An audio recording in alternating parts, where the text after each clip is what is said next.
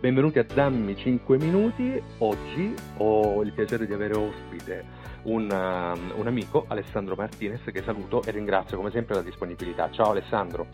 Ciao Antonio, ciao, buongiorno, grazie a te per l'opportunità. Ci sentiamo oggi, il clima ovviamente caldo dopo il risultato di domenica scorsa, primarie del PD, eletta la nuova segretaria Ellis Line, un risultato che eh, in qualche modo eh, è stato un po' una novità, una sorpresa, anche Galatina, con l'espressione dei suoi 504 votanti, ha decretato la vittoria per la uh, neosegretaria. Volevo chiedere ad Alessandro che nell'ultima intervista che abbiamo fatto all'Osservatorio aveva comunicato proprio la, l'adesione, quindi il tesseramento al partito, e come un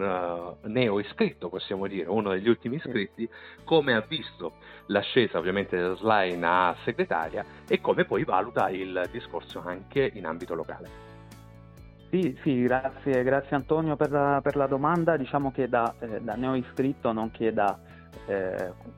come dire, elettore e membro diciamo, della grande famiglia del, del popolo democratico e progressista che, che, partecipa a questo processo che ritengo sempre molto virtuoso, eh, devo dire che ho,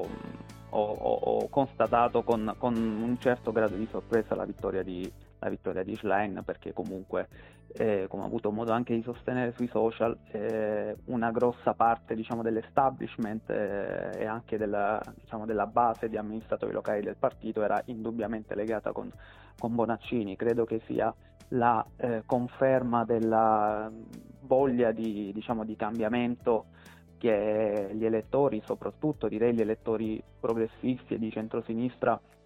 esprimono ogni qualvolta ne hanno, ne hanno l'occasione. Ormai eh, sembra esserci una, diciamo, una, doppia opzione per loro o non partecipare al voto oppure nel momento in cui hanno la possibilità di esprimerlo farlo con, con, una, con un voto di rottura e con una voglia di, di cambiamento. Eh, non nego non, come dire, che le grandi criticità, le grandi difficoltà iniziano adesso per la neosegretaria dal mio punto di vista.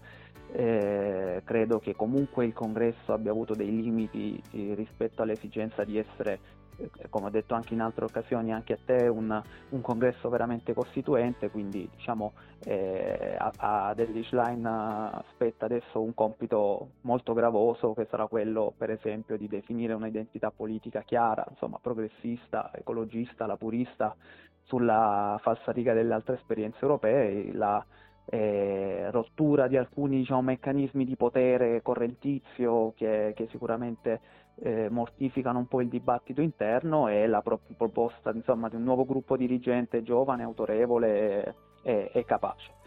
Sul contesto locale io credo che mh, anche per Gratina vale quanto, quanto detto a livello nazionale, sicuramente quando si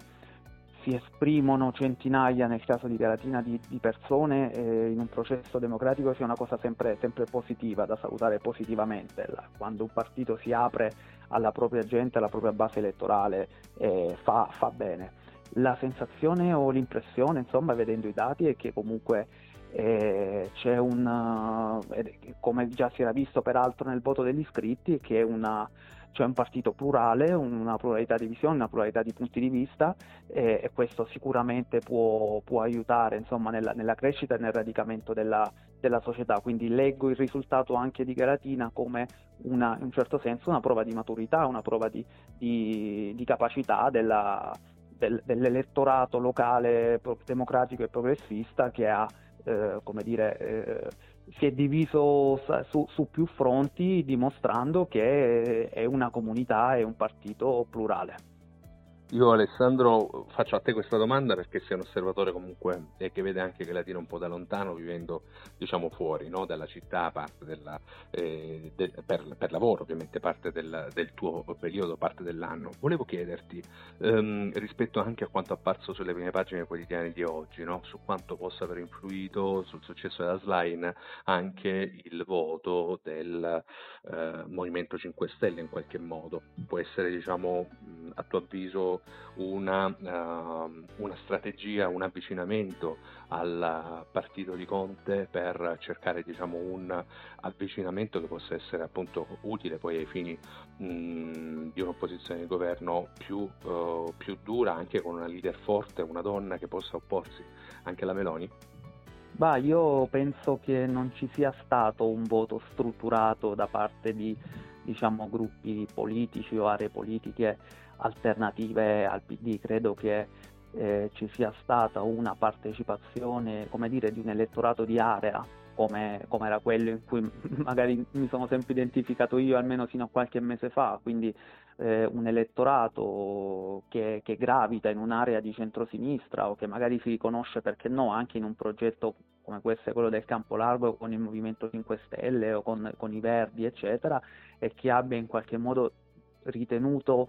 eh, ho deciso che, che, fosse importante partecipare alla scelta del, del, leader del principale partito del centro-sinistra perché eh, come dire, eh, questo passaggio sicuramente poteva e può essere propedeutico poi ad un eh, orizzonte di coalizione che va in una direzione piuttosto che in un'altra, quindi eh, penso che, che ci sia stata effettivamente una partecipazione di un elettorato diciamo, di centrosinistra un po' più largo rispetto a quello democratico in senso stretto, ma la ritengo una cosa assolutamente positiva e anche qui, come ho avuto, modo di dire sui social, forse essenziale per la, per la sopravvivenza del progetto politico del, del Partito Democratico.